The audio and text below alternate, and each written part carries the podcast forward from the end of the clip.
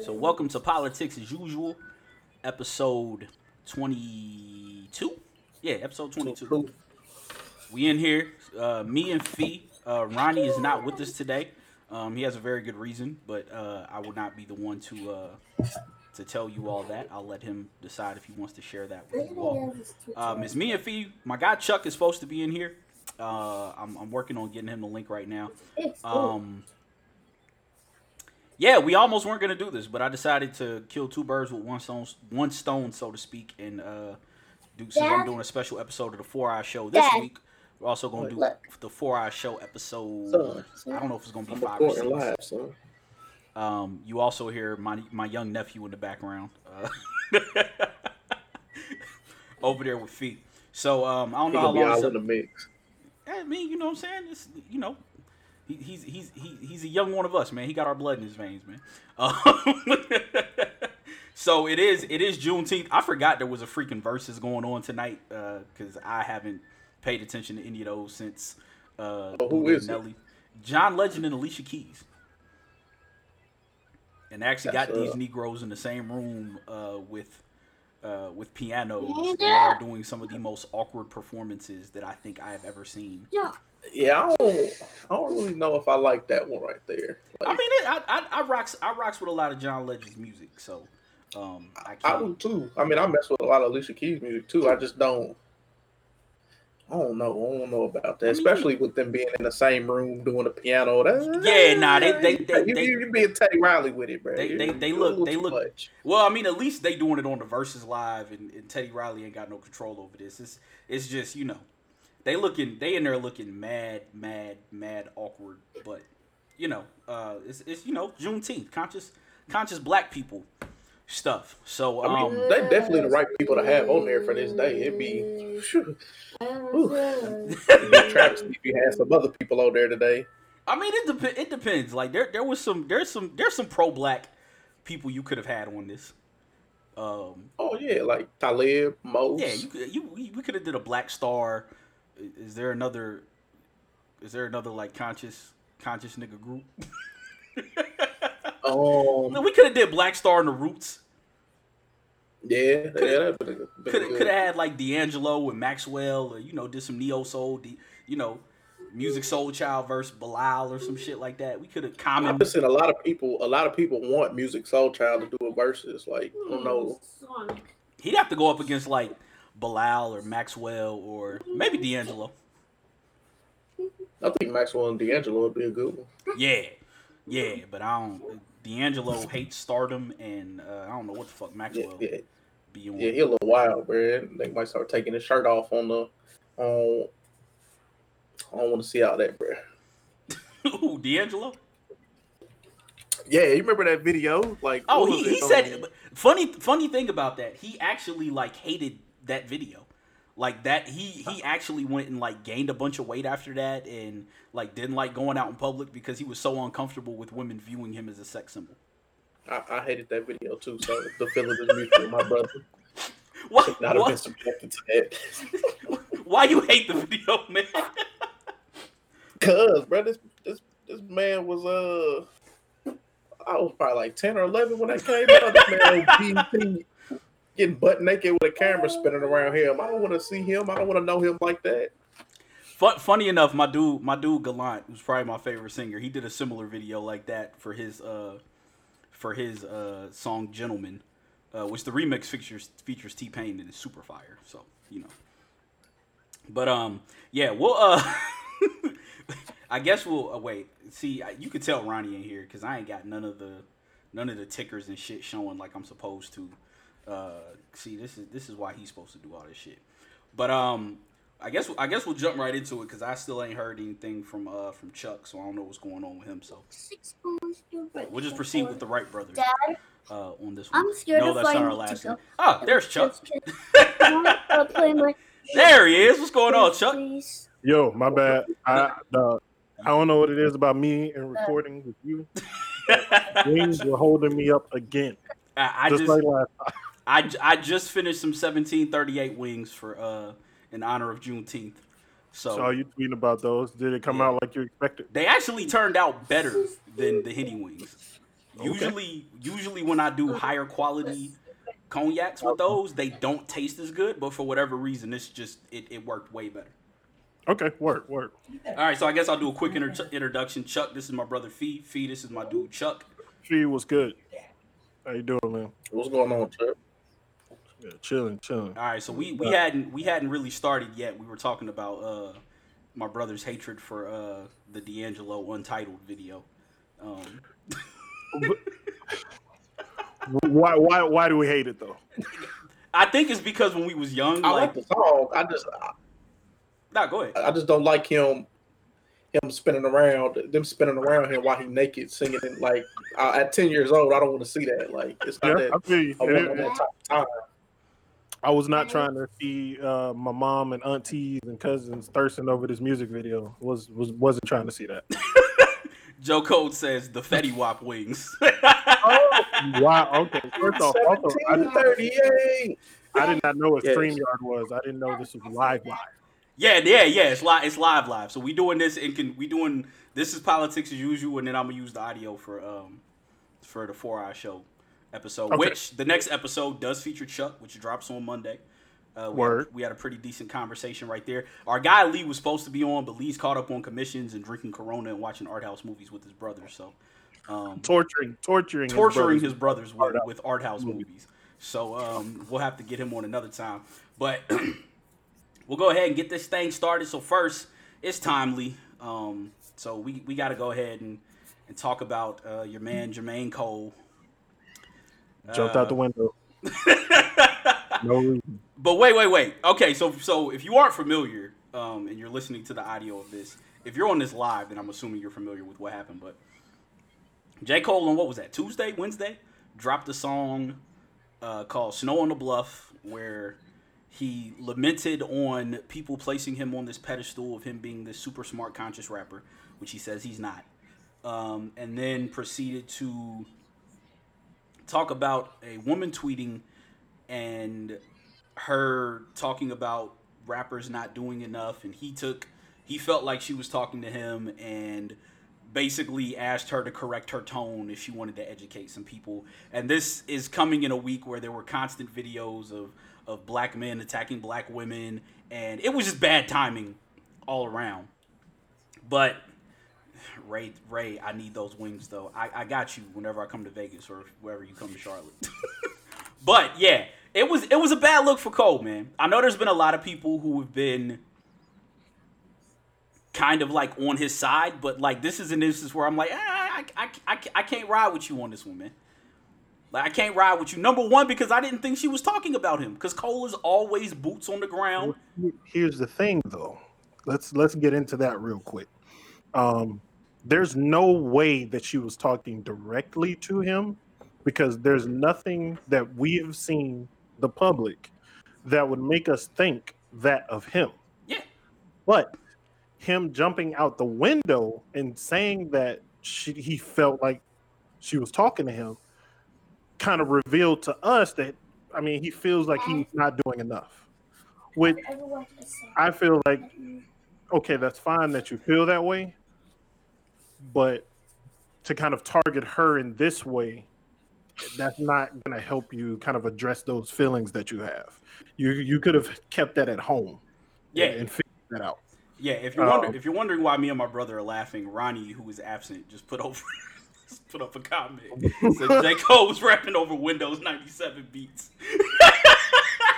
Oh, no, no, nothing new for you uh, J. Cole fans out there. That man has the worst production of a Oh, platinum oh artist my I've god, ever we seen in my life. Chuck, we talked about that on, on on the episode of me and you did, didn't we? We we talked about like what's what's J. Cole, what J. Cole's problem is. Yeah, Um, not getting out of his own way. Yeah. Uh, our boy Kyle Kelly, double K, out there in Cali. What's up, bro? Snow on the Bluff was there. I mean, it was cool. He was rapping. Yeah, I mean, mm, he he was I, rapping. He I mean, I didn't. I like. I, I like Snow on the Bluff. I think mine is the timing. Like, I'm in the minority here because I don't like. I feel like if somebody says something about me, even though she wasn't saying anything about him, I don't. But I just feel like if somebody was saying something about me, then I have the right to respond. Like, I, it's not to me. It's not a a right or wrong thing. It's a human. I'm looking at it from a human standpoint. Like. Mhm.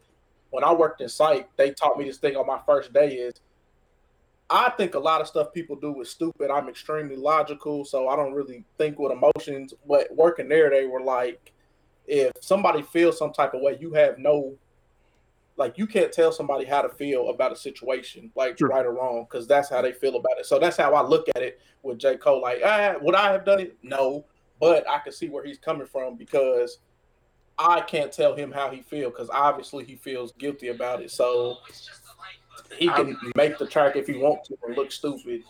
I think for me, That's true. I think for me, and, and we kind of went over this earlier. I think for me though, like what you just said is the very same thing though. Like he's saying, well, if you want to educate, check your tone, and it's like, well, nah, you can't tell somebody to take to check their tone when they mad about something. Like so, I think I think that that, they deserve to be mad about. right, and I've been guilty of that. Like I've been guilty of that Yeah, in my I own there. in my own relationships where I've I've long and any woman who's dealt with me can tell you this. I would dismiss what they were saying if they came at me with attitude simply because it's like, well, I don't appreciate you talking to me with attitude, so I don't give a damn what your problem with me is, even if it was hundred percent valid. And nine times out of ten, I was the reason behind their attitude. Like I had done or said something that made them feel a way, even if I didn't intend it that way. And when they came to me with it, it was like, all right, well, you talking to me with an attitude, you know I don't like that, so damn what you talking about. And I just think that's a, I think that's a thing that a lot of black men have in general that we have to do better about when specifically black women are coming to us telling us how we can do better. And if you want a real hot take, I think she was talking about Kendrick, not Cole. Okay. Well, all right. Well, I seen. Uh, oh, go ahead, Chuck. uh, I was gonna say um, first, uh, I, what he did basically was gaslighting, which I, I've been guilty of the same thing. It's something that I had to learn about myself because there are some sometimes where you don't even realize that you're doing that. You feel like you're being the logical, calm mind in this particular uh, situation, but when somebody does that to you and you experience it, it pisses you off even more, and it real it gets real hot. But I feel like maybe I'm missing something with this particular situation. Like what what happened that it feels like it could be targeted to anybody? Because I've seen I saw her capitalist tweets because he he, It was- uh, he it- mentioned that in the song. I think it was where she said you got all these niggas whose music is about black plight, but they ain't out here doing anything. And I think that was tweeted before we saw Kendrick out there, and Kendrick is is probably the most successful rapper who raps about the black plight. Like J. Cole is more self-centered in what he raps about. Uh, at least early on, it was mostly about his experiences. Kendrick comes from a more broader perspective. So if it was any any of the successful rappers who, who have made money off of Black Plight, I would think it would be Kendrick because he hasn't been vocal and up until like maybe a week or so ago, he hadn't really been seen out there doing anything. So if it was Right. anybody that I think she was talking about, the successful black rappers who who rap about and make money off of talking about the Black Plight, I would have thought it would have been Kendrick before Cole because we saw Cole like day one at protests and marches out there. And, and I get it that because she mentioned the music part, that it kind of makes it a bit more specific. But I feel like that's still a very general statement. Because, like, yeah, Cole, Cole, well, Kendrick would be the pinnacle of that particular artist, like an easy target for that particular situation. But if J. Cole hadn't done anything, I wouldn't have been surprised if nobody responded directly because I don't think that's like, like okay, if, if she that's a hit dog holler situation. Yes, like yes, it is. prime example of it. It And, and J. J. Cole hollered like a motherfucker on snow uh, in the bluff. Nah, he, he jumped out the window. Uh, Joe Cole asked, but if Cole thought it was about him, why didn't he address it personally with her? Why make the spectacle of a song? Um, and I guess I think that goes back to, to what Fee was saying. Like he, in his brain, that was the correct way to respond. That's how he is used to responding to things. Um, That was dumb. I, I wouldn't have done it, especially given the timing. Like, there's so many steps you have to go through from writing that record to releasing it. And even if he ain't been online, like, you got to know that, like, black women are the backbone of the Black Lives Matter movement. And, like, it just don't look right right now. And and your song is going to be analyzed like crazy. You haven't Yes. put anything Because out in a everything while. Cole does is overanalyzed like crazy. right? It, it's going to be analyzed. Now, I- The, go ahead. No, I will say like um to what Joe Cole was saying.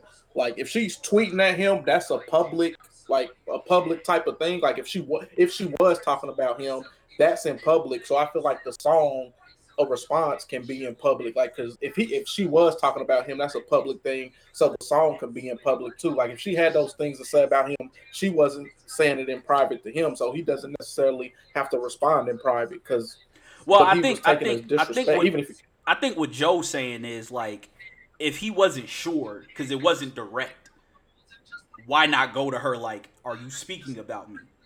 Which I think is a even on Twitter, question. even on Twitter, in this in Yeah. the same place. Just, just to she add, said be it. like, so is this supposed to be about me? But I mean, I wouldn't, have, I wouldn't have added because if, if he does that, it's it's the same as a song.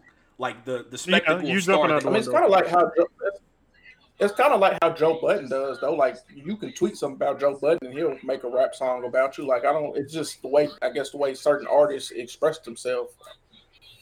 I mean, I, Yeah, I mean that's definitely true, Uh, and uh, like we we see them uh, address all artists address things their own way. A lot of it through music. It's just for this particular situation, it feels extra weird that he went the route of a song to address this to to address this particular thing. yeah, I mean, I And- think I think it's just a case of a, a guilty think that conscience and a hit anything- dog hollering. Go ahead. Well, I, and I think that is is mostly because his fans put him up on this on this like on this super conscious level. But if you really like, if you really really listen to J Cole's music, He's what a is really misogynist. conscious about it? Like, He's a he's a super like he's not really. Like he's not Mos Def for Talib Kweli. Like At he's all. not. He's not over there. Like I don't. I, I don't I, I said of Cole. in that cat. I just think it's him a, a, a regular nigga who who raps about regular shit. Like yeah, yeah. It, it it with Cole, he had this thing of where because he was relatably, he was within reach lyrically, and he didn't rap about street shit. Where he kind of became like the entry level conscious lyricist nigga.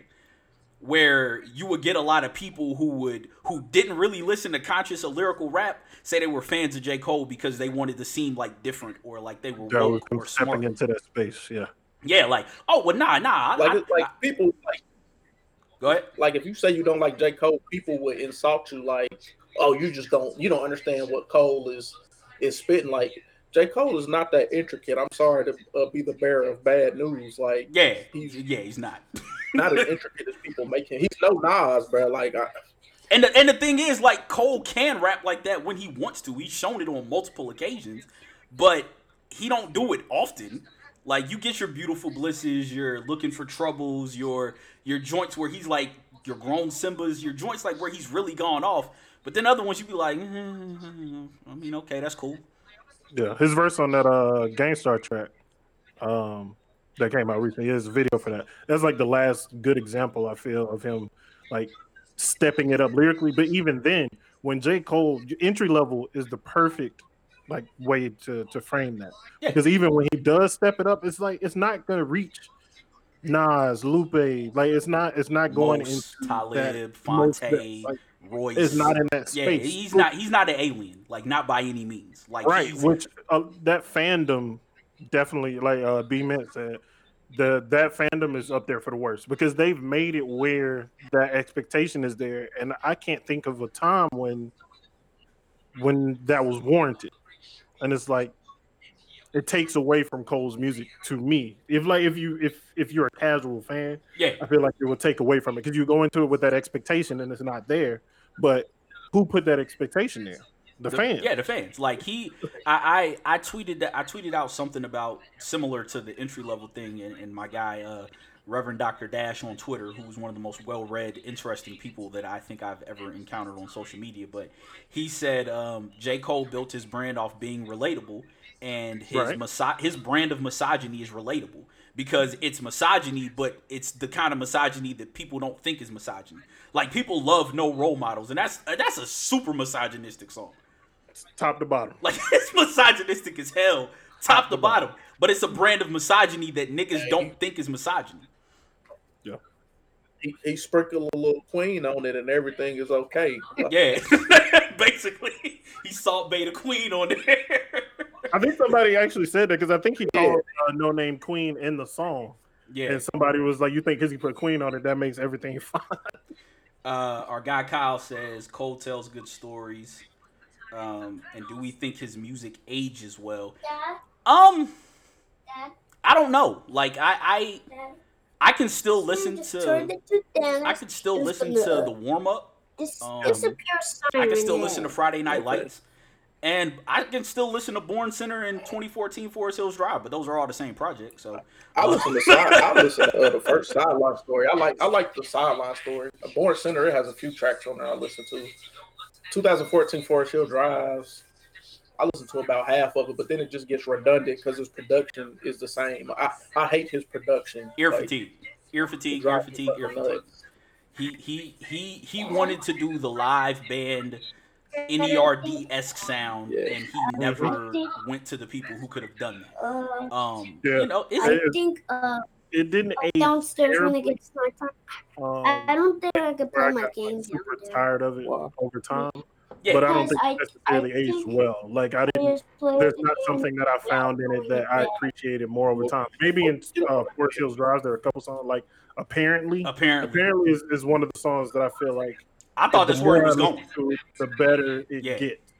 And but there's not a lot of that in his discography that, No. that I feel that way He, about. he he tried so hard to perfect the warm up, and then he finally made the the best version of the warm up on 2014 Forest Hills Drive. And since then, he's been aimless musically. Like he ain't had shit that you catch. Like it, like Drake tried the same thing with Take Care. Well, not Take Care. Uh, um, what's, what's so far gone? So far So far, gone. no. He he tried to So catch Far so Gone? far gone for so long, and then he finally just said, "You know what? Fuck it. I'm never gonna catch it. Y'all are never gonna love anything the way you love that. So I'm just gonna switch styles every album after that." Uh, do we? Do we? I don't think we want to get into a Drake not aging. Nah, nah, nah, nah, nah, nah. We'll we'll we'll stick to that. We could be here for a while. Uh, Joe Code said you get young Simba, and then you get you can't out fart.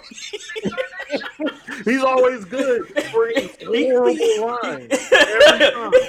I think I think the worst J Cole line is if you a bitch and I'm a bitch, then you hoops and I'm Sheryl Swoopes. Like nigga, no, That- no. I can snap like dance like boy. Uh, our guy Joe Hicks says uh, the first two albums are all I can listen to consistently for Cole.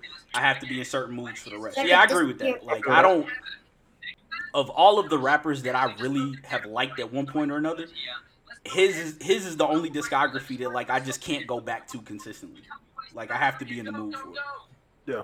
You, you know, all right. So this this is foul. I'm I'm Mr. Fantastic reaching for this particular subject just because I oh, want to say. This, Oh, you on your Sue Surf? I, I'm on my Sue Surf, and it's just because I've, I've I've always felt this way, and I I just never vocalized it anywhere like important, I guess. But so we have that desire for the J Cole and Kendrick project. Yes. J. Cole's not gonna carry his weight on that project, and I don't know why people think that he will. Because, like, if we thought that he could, remember Black Friday? True, but I can counter that with the, the Jeezy joint He did on the Jeezy because he showed his ass Oh, on the Jeezy joint. I just, I don't, I don't believe. Jake, Jake, It- and we talked about this on like I think the fourth or fifth episode of Politics as Usual. J. Okay. Cole's in the conversation for at least recently to one of the feature goats. Like he, recently, yes. he brings it on like the last two three years on features. He has been on fire. But do we think that's the code that we would get out of that album? I don't know because we've only heard the two tracks. We heard Temptation and uh, I don't know the name of the other one. Yeah, I don't remember the name. I think I think what we want from Cole is what we wanted from Lil Wayne when he got away from Mannie Fresh. Like when Lil Wayne, like we knew Lil Wayne could rap, but once he got away from Mannie Fresh and started messing with other beats, that's when the level of respect for Wayne rose more, and also his well, not his content really didn't grow, but you just because you could see him on other other production, you're like, oh man, Weezy sounds good on other stuff. I think if Cole was to mess with Kendrick, because Kendrick always has great production, I think it would maybe light a fire under Cole and it would give him some different sounds and maybe a light bulb will go off with his content. Yes, sir. If if, if I Cole wasn't trying to produce the whole thing. Well, we already know those other. I think two of those, both of those songs Yeah. were J. Cole I'm production. and the, and the thing we know about Kendrick is Kendrick can hmm? smoke a I Kobe. think I'm scared of Yeah, Like every he- single time. He smoked high power. He smoked temptation. He smoked that other joint. Like Kendrick Dog, was. Temptation was nasty. Like I cannot wait. I'm so mad. I'm so mad that we don't have uh, uh, You a, can get a- it, you a can quality get it. version of that joint. We only got the It one would. of him playing it out of his phone. and I go and listen to it. Yeah. still No, no, that shit is hard. Like them niggas was rapping on that shit. Like that shit is fucking amazing. Like And, I, I, and I yeah. shout out to B Will. Uh, he'll enjoy that too because that's old Kendrick. That's when Kendrick was rapping like and with grandma down there. more of a purpose and less ambiguous in his lyricism. Yes. Uh, Yes, is- Bob Lobo know was fired, best way Kyle. Bob Lobo. Bob Lobo, yeah, like Bob Lobo, the Again. Gang Starr track. I can't remember, remember the name of it. He's bodied those features for Yeah. sure. Yeah. It's just for a project with Kendrick. I don't know when the time. I think Black Friday is just what sticks out to me Yes. because that was the Because Kendrick, because Kendrick ate one. him alive on that. That shit wasn't even fair. destroyed. That shit wasn't even fair. Yeah. It was I- absurd. All right, so that, that that went a little bit longer than what I thought it was going to go. Went on a couple decent decent directions. All right, so up next, June nineteenth. Today is Juneteenth, um, and I've seen conversation on social media recently of people trying to dunk on those who are like recently finding out about Juneteenth. Um, and I am, I am, I in my history, I have been one who has never minded dunking on the Blavities. Uh, Right. All about it. But Through the legs. But but but but but Juneteenth, I didn't learn about Juneteenth till probably three or four years ago, and I went Yep. to an all black high school. I feel you. It's about the same. Like I had heard of Juneteenth, but I didn't know what Juneteenth actually meant until a few years ago. Yeah. Like when I lived in Birmingham, there actually were, were like a couple Juneteenth festivals. I don't know if they still happen, but my mom took me to them. But I still, I still never knew what it was. I had no clue what it was about. Yeah, it was somebody Um, in Birmingham who was tweeting about it, and I went and googled it. I'm like, yo, what the fuck is Juneteenth? And I was like, oh, oh, damn, Yeah. like this is important. Like, why don't we sell? It's kind of like when you find out what the real meaning of Kwanzaa is. And you like, yo, why the fuck don't we celebrate this shit as black people? But like, yeah, for me, I found out about it three or four years ago, and it's amazing to see so many people like embracing it. I did laugh because my company sent out an email that was like, "Hey, man, we really want to like show our appreciation and highlight Juneteenth, but y'all still got to come to work." You know, it could be worse. No days off. It could be worse. Uh, a, a homeboy of mine got off for Juneteenth, and then they sent out emails about pay cuts on the day off. So Oh, could, could have been worse. Yeah, yeah, nah, I, I understand. Um, our boy Joe Hicks uh, says, "Great time with this convo." Brooke literally asked me about this, and Joe is someone who went to the same high school that we did. Like I said, we we know a lot more about Black history than probably most people because the school we went to was like ninety percent black. So we got little tidbits about Black history all throughout school, but Juneteenth was not something that was highlighted that I can recall in any of our Black history classes. Fee, do you remember ever getting that talked about? Nah, I didn't hear about it till I was in the Air Force, and we were talking about what plans for Fourth of July, and somebody was like, "Uh, man, we, we ain't celebrating that shit. Uh, you better celebrate Juneteenth." It was probably about seven, eight years ago. So then I looked it up, and I'm like, "Oh, that's pretty cool," but we still, nah, never heard of it before then. yeah, I'm, I'm glad to see it's getting this level of attention. Um, it, it, it is a, a beautiful thing that we should be like celebrating and like the the people who are trying to dunk on those who don't know. Like you have to understand, not everybody was was blessed enough to to under like Black history is not taught a lot. And it's not taught well. Yeah, and we learned the same shit. Macy Jemison, It's Adam C.J. taught Walker. Frederick Douglass, W.E.B. Du George Bois. Washington Carver. Yeah, like we learned. I mean, if you want to, if you want to be frank, Black history is whitewashed. Like it's told Yes. in a way to make white people I feel know. comfortable yes, about all the things that they've done to us. Yes. Yes. One thousand percent. Like it is Yeah. not taught correctly. It is not taught well. It is not taught uh, remotely with a deep dive. You get these high level overviews of these important figures, and then it's right back to white history. Yeah, we, we can't trip hard off people just learning stuff. Like people are just now learning Juneteenth. I mean, people only just learned about Juneteenth in, in the Atlanta episodes, Yes. uh, or the, that one particular episode. I'm sure a lot of people found out about it through that. yes. There's people that didn't know about Tulsa, Tulsa, Oklahoma. I didn't learn about that until I was an adult. yes. Uh, Seneca Village, uh, Central Park, didn't know Mhm. about that. There's so much that So we don't things. know on purpose. Yes. We don't know those is things. Wasn't it something in Philly too? Like a whole black area in Philly Was I, bombed. I heard, if I'm not mistaken. Was got- bombed. Yep. Yeah, Yep. Like these are things they don't teach us. Uh, Philly, if you're wondering why I'm not putting your message, your recent message up, is because you we I, we try not to put put uh, cursing on the screen. Uh, but he said Mm. I told my lieutenant, let's walk off today because it needs to be a federal holiday. I so Bomani Jones made this point earlier, and he said uh, his dad, who was a civil rights activist in Atlanta, his dad is like in his 80s, so you know he was he was out there out there. Um, it said he never cared about Martin Luther King being a federal holiday because he was gonna take the day off anyway, as long as we knew what it was and we could Right. get the day off. He didn't care about it, and that's kind of how I feel about Juneteenth. Like I, I, I'm good with I'm good with people who who don't have the means, who need the paid day off, like getting that day off. Like I'm good with that. But Right. personally, I'm not gonna be hurt if it, if it's never a federal holiday. Like I would have been off today if not for the fact that it's my manager's birthday and she decided she wanted to go skydiving. Um, Yeah. so I had to be I I had to be at work today. But like I, I'm not gonna be mad if if it's if it never becomes a federal holiday because as long as we know what it is and we can we can share it, we can disseminate the information about it, and we can make it a special thing among us. I don't really care if it's a federal holiday personally. I'm torn. I, I I don't really care either on the federal scale, but on the flip side, I want it to be because there are people Yes. that don't know about it still. Now, I'm not. I'm, I'm not talking about white people. I'm Right. Talking about there are a lot more black people that don't know about it, and I feel like if it is a federal holiday, there's more of a chance for them to figure this out and and start taking those steps to figure out what it means to them, how they want to celebrate it, and, and stuff like that. Um, but I, I totally understand what you mean, though. Like, because somebody also pointed out, like, all that white people gonna do with this is Cinco de Mayo, the thing, Yes. basically. Yes. Like, they celebrate that. Get about they- three, their four own- yeah, they don't give a shit They- what it instead of drinking actually- tequila, they'll be out drinking henny and, and hopefully not Irk and jerk. Well, nah, y'all white people can drink. Y'all white people can drink Irk and jerk. Um,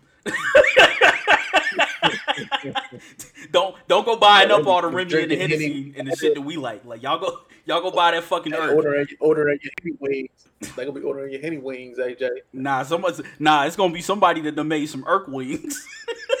Bro, if you spend the time to make some irk and jerk wings, or some relax. or some Paul Masson wings, some bullshit like that. But nah, I, the, hey, the peach parmesan. Whoo, man, why did a couple people t- tweet me about peach parmesan the other day? I'm like, what the fuck is wrong with y'all, man? Like, love yourselves more than to be drinking some fucking peach parmesan. That shit don't ever need to happen, Bro, that's ever. like- It's off top, topic as hell, but that's like they have a VSOP E and J. Why? Why? Why? Why? Why? like that's that's that's like making that's like making that's like bottling tap water basically. Like That's, li- that's literally that's literally painting a piece of shit gold, bro. Like, no. Speaking of, that's a great Mac Ayer song, "Shit Covered in Gold." I love that song. Um, our guy Smooth Side TV says people helping people shirts come. Man, Negro, don't be coming on here uh, self promoting. check check out that ref- check out that reflections and get act. Nah, people helping people is a dope concept. Um, I, I I wouldn't have put it up on screen otherwise. But, but, but shouts to him.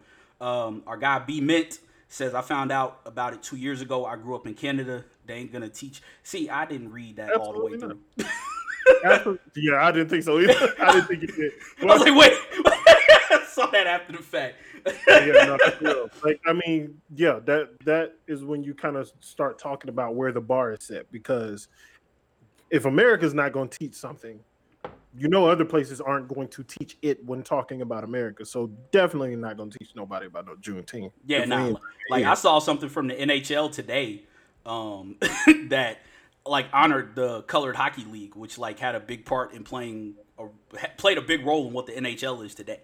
Like Yeah. that's not something a lot of people know, and that's like wild that a professional league is like, yeah, nah, we wouldn't be where we are without these black dudes. hundred twenty-five years after the fact. Hey, it's just like uh the Uncle Nearest thing. You already knew about it, but I just learned about it.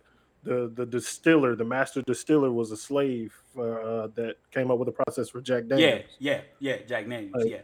and then apparently Beethoven is black also. Yeah, I saw that shit the other day too. Like, like that was a thing. Like they, like he, his description is like similar to Jesus. Like dark Yeah. skin, hair, the texture of wool. Like, Like, I was like, man, like that. When I saw that tweet, I was like, somebody lying. but but it begs the question: If Beethoven was really black, then like, what music are is white people responsible for? Bro, mm, That's you what really my don't have that conversation. like a rock and roll black people, like blues. Well, I mean, like Yeah, black people. Really, if you go back to like the genesis of modern Western music, it all starts with blues, and blues was invented by black people. Like every genre of music can trace its its inception, at least in the Western world where we are, from blues. Like blues is responsible for soul, gospel, funk, bluegrass, country, rock and roll, R and B, hip hop. All of that shit comes directly from blues. Now you go to other parts of the world, yeah, you get some, but I mean everything comes from Africa anyway. But uh, Joe Code says if it becomes a federal holiday, all the corporate brand messaging is going to be wild. Yes, Oh, fact. yes, yes. dog. Absolutely. You, you already put a uh, Nike the uh, Juneteenth Air Force One coming hot and fresh, to you. red, black, and green. Juneteenth, KDs, Kyrie's, and LeBrons. We're gonna get the triple. They're gonna make some. Juneteenth for eleven leather. They're gonna. We're they- gonna take some L's throughout this whole process. yes, yes. It's, it's, it's, I, I, I would hope. I would hope that uh that that uh now that Michael Jordan is quote unquote woke, that he'd be like, hey man, let's let's do this sensitively. Let's, let's roll that. be bagging his stuff up in jeans for purchase for Juneteenth. Size sixes. Wider. Right. That is one of the greatest tweets of all time. so the Taylor comes out holding the widest pair of jeans I've ever seen, and I look at him and I say, wider. oh, snap. Incredible. All right, so this next one was partially inspired by so because I was gonna do like your favorite flagrant hip hop moment, but I don't know if there's enough of those. And this was inspired by I was at work yesterday. I was listening to Summer with Miami, and Jim Jones. Jim Jones has a line where he says, First seen her when I told Nas I slap off his kufi," and Trey Songz is in the background. It goes, "Ooh." He didn't have to emphasize, like that. That man put the smooth exclamation point on that. and I've just felt like that's like one of the most flagrant hip hop moments I've ever heard because like a nigga rapping about saying he was gonna slap your kufi off, like that's that's normal in hip hop beef. Like whether it happened or not, like I'm not gonna be mad at you saying yeah, that's on just the- yeah, on the track saying, yeah, I first seen I told Nas I slap off his kufi. But you, nigga who wasn't even famous when that happened, nigga who who had nothing to do with the beef, you choosing to put that high pitched falsetto ad lib right there, and then in the video, you lean back on the car, mad comfortable, and you take time to lean up and move your hat to like I gotta see you, I gotta fight you. That's the fight. That's a fight. That's fisticuffs. Like I have to fight you because like why would you do that? Like what did I do to you? You're doing way too much. So that spawned a different conversation of your favorite hip hop lie. Like I feel like the biggest hip hop lie of all time is most definitely Jada's verse in "We Gonna Make It." You're gonna have to remind me. I, when the coke come in, they use the same scale that you use the way the whales with. Bathtub lift up, the walls do a 360. Like got shit that the government got. Like you ain't even had your royalties from Puff at that point. Like you ain't had, but at least it was entertaining. I feel like the most flagrant rap lie of all time is they called me Big Ellie because nobody, Nobody called, nobody called LL Cool J Big Ellie. know that. Bro, the women like No, no one Ellie, called that nigga Big Ellie. ever.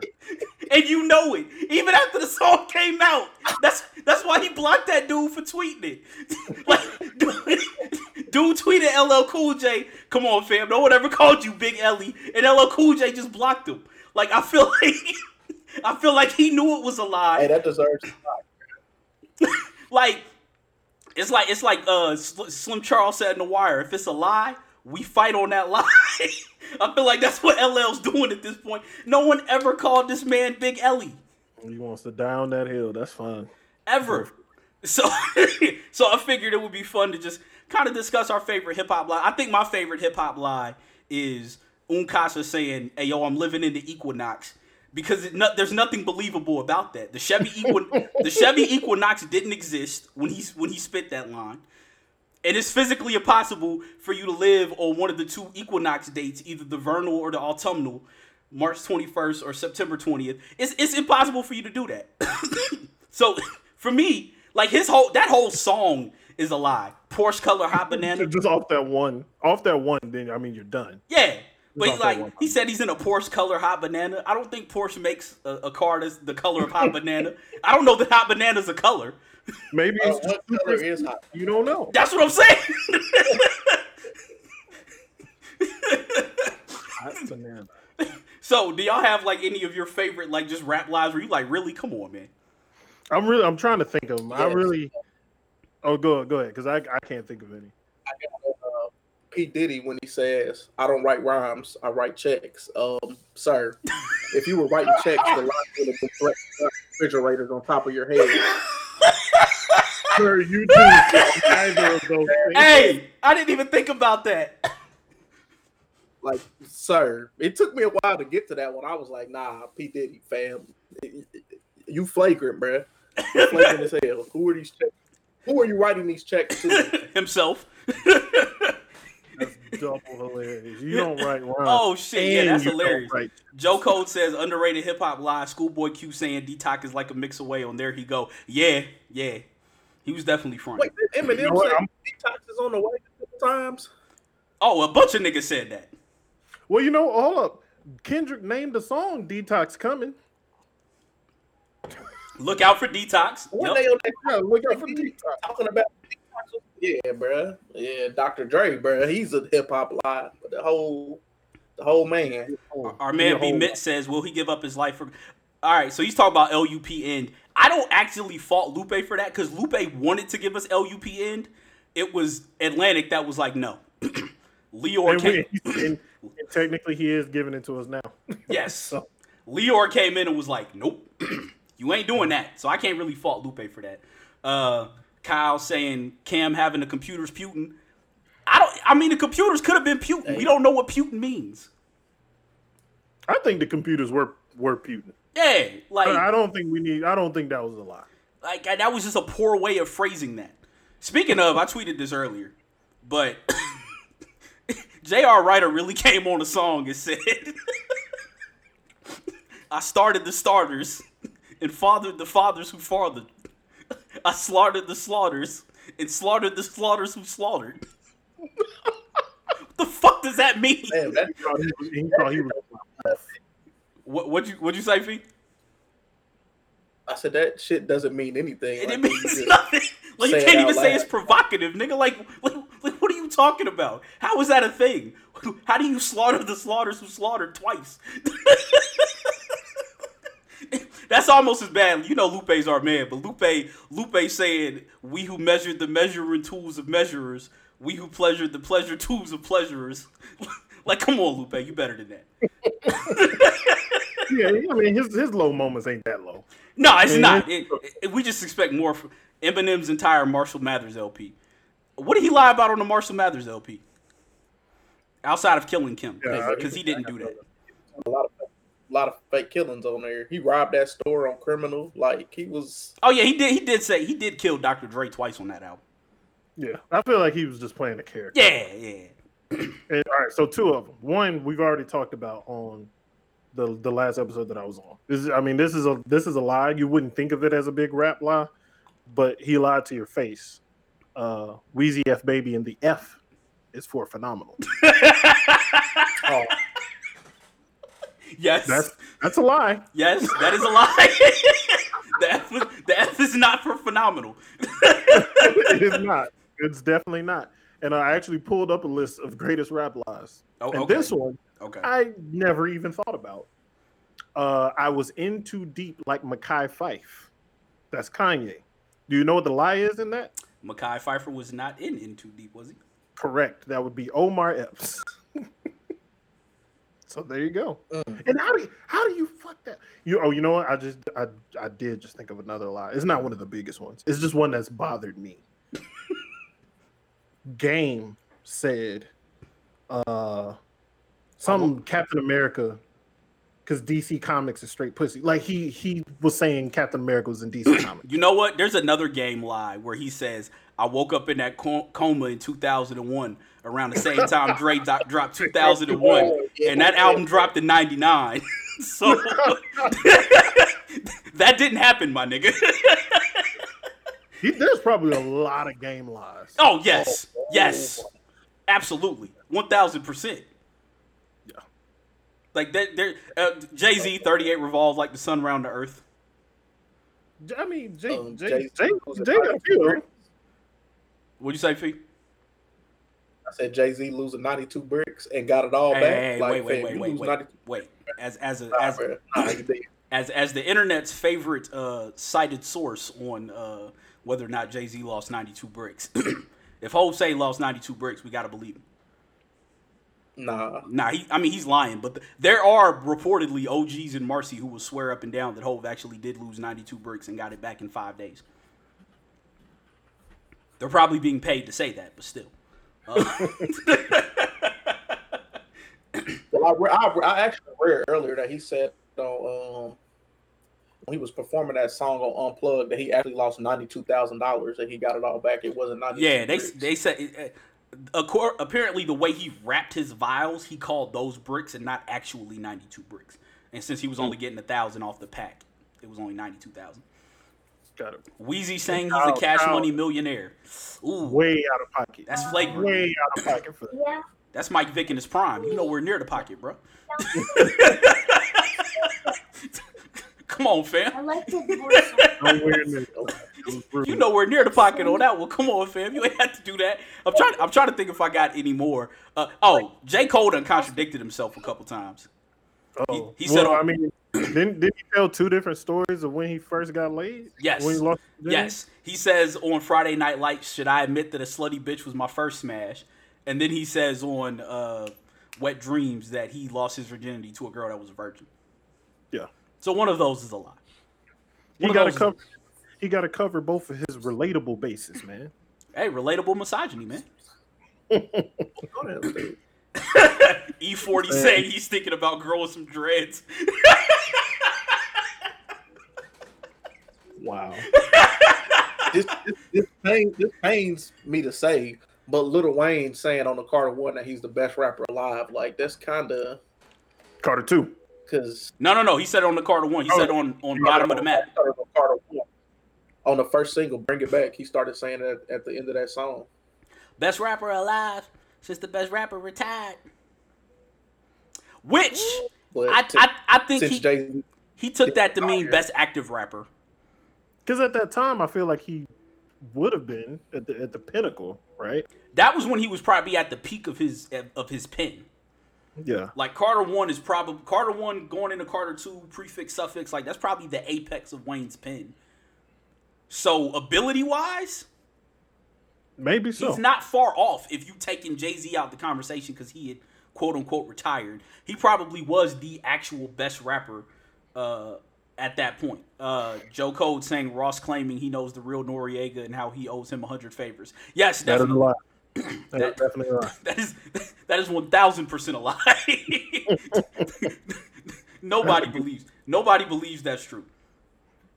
The entire life of R. Kelly. See, nah, I don't think R. Kelly was lying. He just was. He he was. He we knew y'all. He knew what he was singing about. We just didn't know at that point in time. Yeah, we he was telling the truth. We didn't know what that truth Yeah, was. we didn't know. We didn't know what the Bro, truth like- was.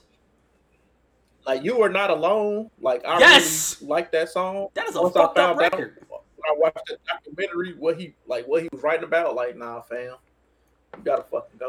Twelve You play. go. You remind me of my Jeep. Like, yeah, nah, oh, fam. Yeah, bro. Feeling on like, fam, nah, you you, Yeah. you really flagrant out here, fam. Yeah, nah, that nigga was out here fucking like that nigga's fucking disgusting. Like, please don't let that. Hey, Kyle, there could only be one him. You are all right. That's not a lie because there's fucking uh, Epstein out here. So you you are correct. That that is definitely a lie. and some of the people who anonymous had had uh had uh uh flagged and as being part of some of those trips on Epstein's jets, which actually led me to finding out that Chris Tucker and India Irie have been dating since 2007. Not true. Turned out that was a lie. That was a lie. That was a mm. lie. She they dated one. They went on a date once. Was I, I only re- I thought it was fishy too till someone put up a video of her performing and he was in the background like a couple years ago. Yeah, no, I saw I saw that video, but yeah, she she said herself they went out once. That's all it was. Gotcha. Yeah, so they they're probably friends, but yeah, they haven't been dating. He was looking super nasty on Aaliyah's album. Yeah, man, that like yeah, AJ nothing but a number. He told it. He told us what he was about back then. Just nobody listened. He He's for, been straight up telling. he forged a, a, a marriage certificate for a 15 year old after he wrote her album called AJ Nothing But a Number and was in the cut with a leather vest on, shirtless, looking over some sunglasses, blurred out. Like that's nasty nigga material right there. Like I that. don't even want to get into it, bro. Yeah, yeah, yeah, yeah, yeah, yeah. We, yeah, we can't. Okay, I got another one. Uh, on one of Mase's single off of Harlem World, he says, "Uh, I was murdered. P Diddy made me pretty. Did it for the money. Now can you get with?" Which takes me back to my first one. What money, Mace? Like P Diddy's not giving you no money, so you murder Mace. Like you just lied, brother. You Hey, lied. We you lied to us. we have we have to one day talk about speaking of speaking of flagrant ass uh, flagrant ass disses. How you diss Jay Z on a one twelve song? Why would you do that? One twelve in here singing about love me, hug me, kiss me, and then here you come with a Jay Z diss. Never saw it coming. Like, why would you? I understand Jay wasn't Jay at that point, but why would you do that? I don't know. You you do need to have that flagrant diss track conversation, though. Yes, or just a diss track conversation because there's so. I mean, my my I think my most underrated diss, maybe, and and I know it's not like underrated to hip hop heads, but like for the casual fan, that LL what LL did to Canibus on the Ripper Strikes Back is is just that one didn't hit. That that one doesn't hit me as hard because I didn't care about either one of them. Right. But for me, I think it's the fact that it's LL and like people hold Canibus as this, as this high tier lyricist, Yeah. and LL just came at that man and was like, "Ask Canibus, he ain't understanding this because ninety nine percent of his fans don't exist." It's like, I, you know what? I love that that ex- that that track exists, that disc, because it made disaster destroying Canibus that much better. yes, It was incredible. But the way you feel about like the uh, Canibus thing is kind of how I feel about Common dissing Ice Cube. oh yeah, Because who saw that coming? yes, because that was back when Cube was Cube. Yeah, like no, the way he did it was what really. Because it's like you know, with Canibus, you think he's the lyricist, so LL dismantles him, and then Ice Cube, you think in a diss like he's gonna be the one that's raw and tear somebody. No apart. Vaseline, yeah, yeah, but then Common does it like that's ridiculous. which only made Common's failure against uh, against uh, I guess Drake. Yeah, against, against our Canadian friend, that much worse. Cause that Canada, that Canada Dry bar had so much potential. You can't end with that. That can't be that that's a scheme. Like you could have schemed a good eight bars with with the Canada Dry soft pop thing. Like you could have made that a thing. Nah, because I think of battle rap, like on stage, you can't end your round with that one. Yes. No, only only the right person can pull that off. But my most my most scathing diss track, I'm trying to remember the name of it, was Royce the Five Nine. When he dissed, what is that dude's name? He disappeared after that. So that that shows you how like crucial that particular diss it, it was. wasn't. It wasn't Benzino, was it? No, it wasn't Benzino. Uh, Mr. Fab. Oh yes, yes, yes, That is yes. the like he di- dismantled and destroyed every bit of that dude on that track and across three songs. run around town with the Bob Marley imposter. Yes, you are correct. Mike Tyson, Mike Tyson and, and and Wyclef was catching strays from LL. But yeah, nah. L- listen, Royce branded. Lupe said it best. Royce brandished a, a, a rocket launcher online Yeah, because of don't- you don't- Benzino. I don't know why you would want to beef with Royce. Like that's just not something wise to do. do. Not at all. But it was uh, who got bodied. Was the name of it? Fee, you got any uh, favorite disc records? Favorite? Uh, I like Jada Kiss's diss to Beanie, and I like Beanie's diss to Jada. I like I like that whole back and forth right there. Yeah, Favorite?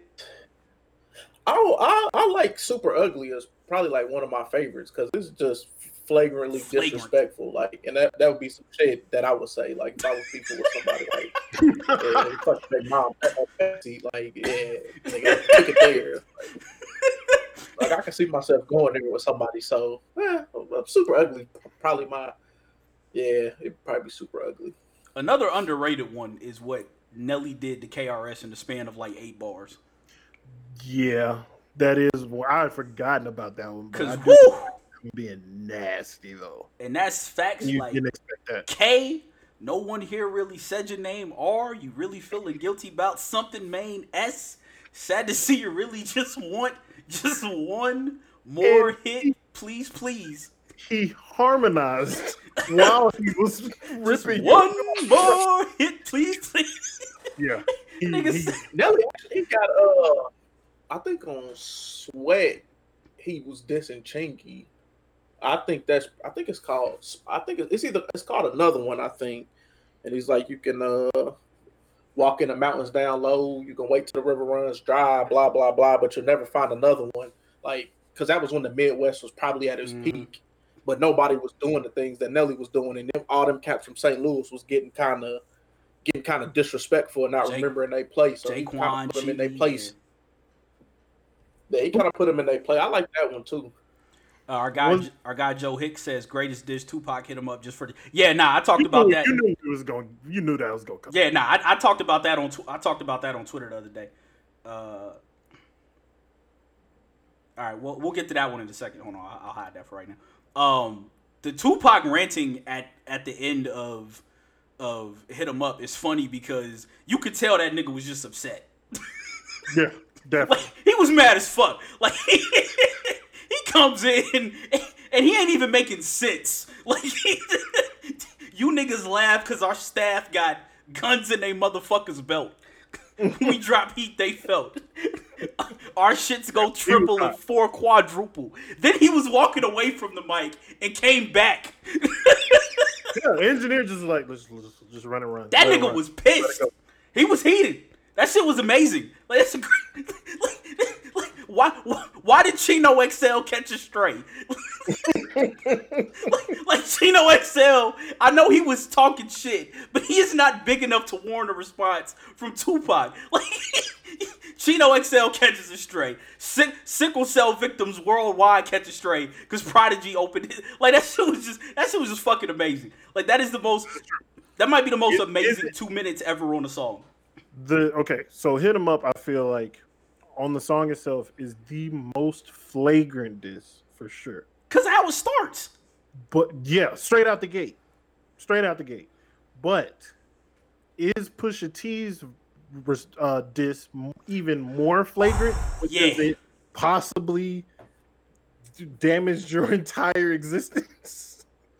like it shifted the entire world's perception of you. Yes.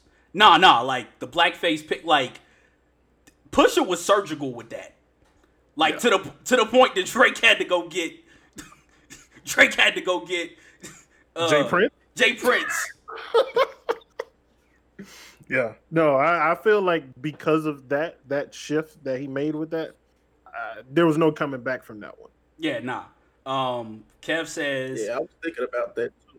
Smooth Side TV, Chino XL deserved it. Uh, Kyle says that I won't put that up because it might be a trigger warning for anyone watching this, but said that Tupac was assaulted in jail. I get that, but Chino XL wasn't big enough to warrant a response from, is what I'm saying. Like, it, he, I would have did that. For, I would have did the takeover. You only get half a bar. Fuck y'all niggas thing on on Chino XL. I would have just said his name because who's Chino XL? Yeah. True. Um, If we're talking about niggas who just like are talking on skits, oh my bad. oh no, go ahead, go ahead. like on only built built for Cuban Linx when they got uh when they on that skit Shark niggas when they talk about biters when them niggas is Oh, going got- at I Biggie. think, nah, they might be talking to Nas when they talking about talking to Biggie about everybody stealing their mafia or some shit. I Yeah. kind of I kind of fuck with that. Yeah, nah, them niggas, them niggas did not like Biggie uh, at all. um, it, like, and it's wild because like Meth was the only feature on uh, Ready to Die. So like Big clearly right, and Big Big got into some trouble. Like there's reportedly when he said what he said about E40 getting a zero out of ten as a rapper. Uh, E40 and his cohorts apparently booked a show in Oakland, and when Biggie showed up, it was just E40 and a bunch of Crips, and they had that nigga tied up until Biggie apologized and they let him go. Uh, That reminds me of uh the an unexpected flex like that. Uh, was it MC Serch and MC Hammer? Where uh did you know about that one? yeah, I know MC Hammer ran up on somebody, but I can't remember who it was. It might have been MC Serch. But yeah, Yeah, someone said something uh, crazy about MC Hammer, and Hammer and some Crips rolled up and was They like, said something about his mom, but Yeah. it wasn't really about his mom. It was just a bar. But the, he had them like tied up in multiple cities. Like they couldn't go nowhere. "Yeah, And they they had to squash that whole thing because he legitimately allegedly put a hit out on him, like straight up. yeah, Ham- Ham- Hammer don't hurt him" was a was a real uh, was a real line, real shit. Yeah. some real shit. Uh, Kyle says it was a show in Sacramento. Are you talking about E40 or uh or uh Hammer? Kyle? Hammer. I'll, I'll let Hammer got it red man too. Yeah, Hammer, Hammer wasn't for the play play man, at at at at all. Um, Joe Code says what Eminem Busta 50 did to Ja Rule on Hail Mary 2003 should have been illegal. That was like NWO teaming up on one per, one person. Y- yeah, nah, man. Like the, the the most the most messed up part of that track was probably uh Busta coming on and just going, "Hey Jeffrey." the fuck you come and bother me for? Because you could you could feel the disappointment in that nigga voice. The way he was just like, "Yo, really, dog? Like you gonna do that to me, Jeffrey? Seriously? Like I'd be mad as shit if someone said my government name on a on a on a track. Oh, definitely. That's a problem. Just be like, all right, man. That's a fight. Like you ain't had to do that. Like, on the Eminem show when uh Eminem and uh Dr. Dre was riding on uh Dupri and then Timberlake just come in at the end like tell him I Says- saying suck my My dick. dick. Like, hey, like why Xzibit. Like, it's unnecessary. man. exhibits this to Jermaine Dupri. he starts it off with short people got no reason to What song? live. he just kills that nigga. Dog, the petty comes out hard. Petty as fuck. I forgot all about that one. All right, let's get back Next, to I let's get back to our, our buddy Joe they Hicks' comment. Okay, serious question. What could a company do that you would feel and dirt coming would make you feel like they understand, get, and support the Black Lives Matter movement? Like I sent it to you. We can leave that up I there. sent it to you on photo. I, I think acknowledgement is the is is like a big step in making it in making it real. I think if you acknowledge something, you you, are acknowledging that a problem it exists, and you can take steps from there to rectify the rectify the problem. So I think acknowledgement is like first thing.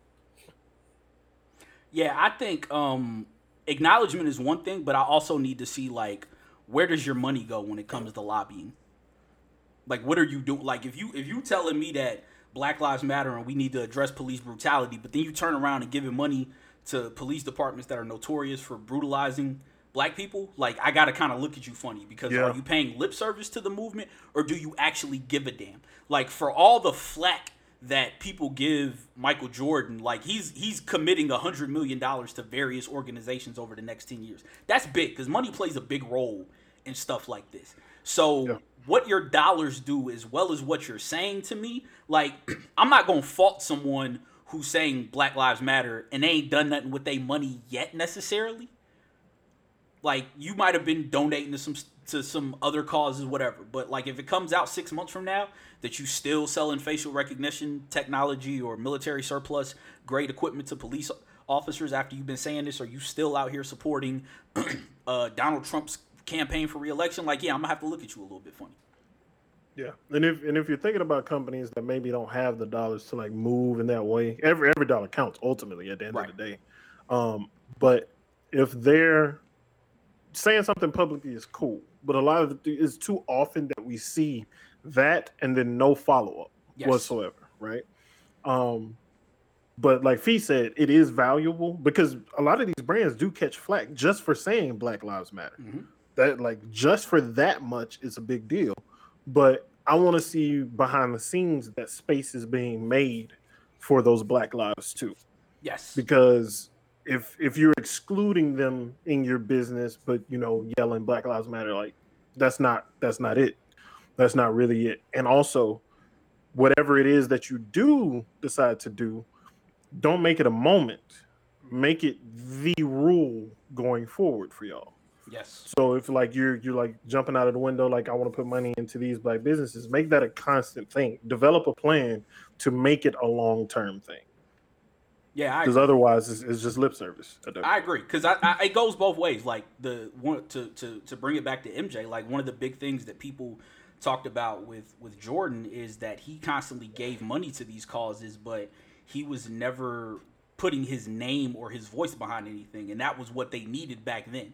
And now he's finally decided to do both. So you do need both sides of the coin. Like it's one Right. thing for a big tech company to say to give money to Black Lives Matter causes, but if they're not using it, or a big celebrity to do that, but they're not using their voice, like it's kind of a like for me, I, I I'm not one for giving uh, fish points for swimming, as they say, Yeah. but it's been nice to see some of the white artists that do black music who have been notoriously quiet now being like, all right, yo, we got to do something. Right. Yeah, that's true. Like it, it's it's nice to see because even if your fans don't agree, you you finally putting some skin in the game, as they say. You finally willing to lose something to support us after you've been eating off of this for so long. After you've been eating off of what we built up for so long, like that is nice. But for a company to understand that they get it, I need to see that you're committed to having black voices be a part of your decision making process. I need to see that you are giving money to causes that support uh, what the movement is about, that you are not giving money to causes that are detrimental to what the movement is about. And honestly, it, it's gonna take time. Like everybody can say it now. Like I think there's a, I think there's been a rush for a company to not be the company that didn't say it in the history books. You know, if this mm. movement ultimately goes down and changes something, I think there's been a, well, I don't want to be the company that never said anything, but I want to see what happens six months from now. I want to see where we at come Thanksgiving. Exactly. Exactly. Like And- and- even, even was- further, like next next year around this time, I want to see what happens. I want to see what happened with all of those places. Like, what are you doing now? Right. Like, not not probably not exactly this time because you know everybody gonna be you know putting on their clown makeup for Juneteenth and putting some wild shit out there, like we mentioned earlier. But longer longer periods, a couple years down the line, I want to see what people are still doing. Right. Go ahead, Fee. What was you about to say? Well, I, honestly, I think for companies to get it, they're ultimately going to have to put like you have to put black people in these positions of power in order for you to understand. Like you, like a white person doesn't understand what a black person goes through. Like I don't understand what an Asian person goes through. I'm not Asian. I understand what a black man goes through. So in order for order for a company to ultimately get the Black Lives Matter movement, they're going to have to have these people in position and see what a black person goes through and see how these things affect them on a day-to-day basis and i think that will help shed light on the movement Yeah, I I, I I totally agree with agree. you. And I mean, even even to to to bring it into a, a further intersectional thing, like none of us here can really speak on what black women go through. We can speak on what we've dealt with with black women, but we don't know what black women deal with. Like there there's a there's something to be said for having t- having been subjected to something to being able to speak on that and and and, and make change and, and make it actionable. So for me, I want to see what these companies are doing after this dies down because stuff's been working. Like this shit has Right, been working. sure. Like Denver, like Colorado as a state just ended qualified immunity for Which police is officers. massive. That is I huge. saw that. Like uh, you, I don't think people understand how big that is for a state to say nope, qualified immunity is done. There's no more. You get away. You can't violate people's constitutional rights anymore if you're acting under color of law. That's big. You need a state to do something like that if this is ever going to change and this is ever going to be if this is ever movement is ever going to be correct. So for all the people who are asking, well, what does this solve? What is this doing? Like this shit's working. Our voices are being heard. Like, and, and as we've said on every single episode since this entire thing has started, everybody ain't a soldier. Everybody ain't got to put boots on the ground. Do what you can. Disseminate information, donate dollars if you can, sign petitions, watch the YouTube playlist that donate money to the Black Lives Matter movement. Do what you can to be impactful right now because if this shit continues, this is gonna be shit that we're telling our grandkids about. Absolutely. Like this is a huge moment in history. Like this is worldwide at this point. Like it, it, it's it's amazing the the far reach that this has had. Like it was it, it was cats in France fighting cops over what's being done to us over here. They fighting their cops over there. It's real. Like that. And- like and- it's and- that real. Yeah, and the fact that you know, I mean, I hate that COVID is a thing, but the fact that our nation is kind of at a standstill means that this ain't going away no time soon. Like these, Yes. these before we would have protesters that would go strong, then and but away. you got you, but you got to get back to your your life and making money for your household and all of that. That's not the case now. It's it's like it's a combination of people have the time to continue this fight, and they've reached a boiling point where it's just we're sit in the done house, with the bullshit. broke. They and that's why, and, and we won't get into that here. I, I should have made this a topic because I completely forgot about. it. There's been so much stuff going on, but that's why I wasn't mad at what Kyrie, Dwight Howard, and Avery Bradley were saying about the NBA could potentially be a distraction.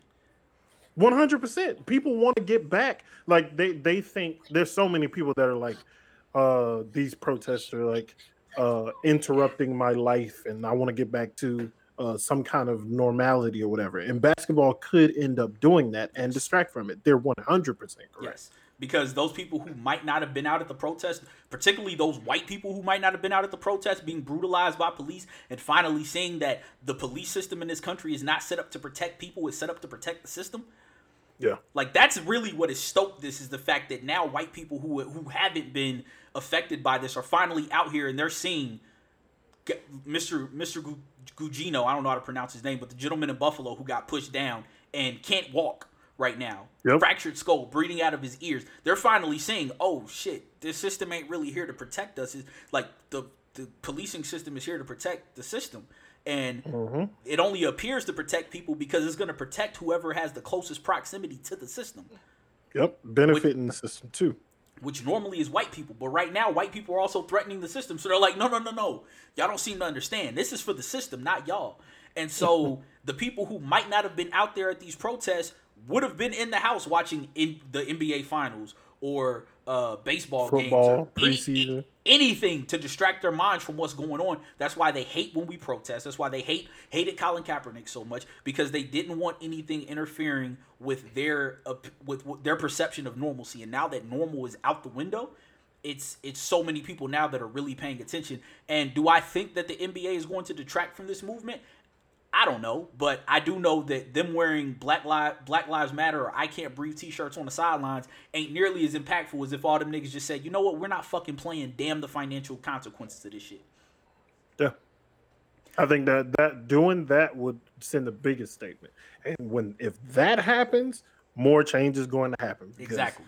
They they can't not have that money coming in for too long. Because I mean, uh, there have been good points made about like the owners. If the season doesn't continue, the owners can blow up the CBA and they can go force the players back to the negotiating table and get like a crazy ass financial split. But I think that the players are in a good enough position with the money and the endorsement deals that they've been making that they could take a hit like that to make a statement if they really wanted to. But I'm not gonna blame people for not doing it either because it's it's millionaire players versus billionaire owners. Yeah, it's tough. That is that is a very that is a potentially life changing decision Yes. for you to stand behind that. Yes. And and I know even with those players, like I know the NFL, some NFL players talked about it before. It wasn't particularly for this situation, but they were saying if you decide to protest and you're getting fined, we will help pay for that thing.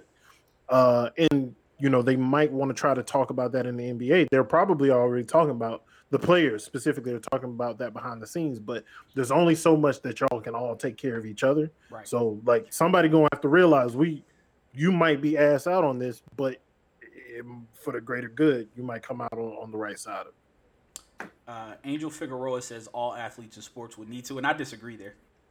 No, I, I think NBA alone. The NBA alone, would be NBA alone. because they're the only one that moves the needle that's close to coming back. We're we're still two three months away from football being here.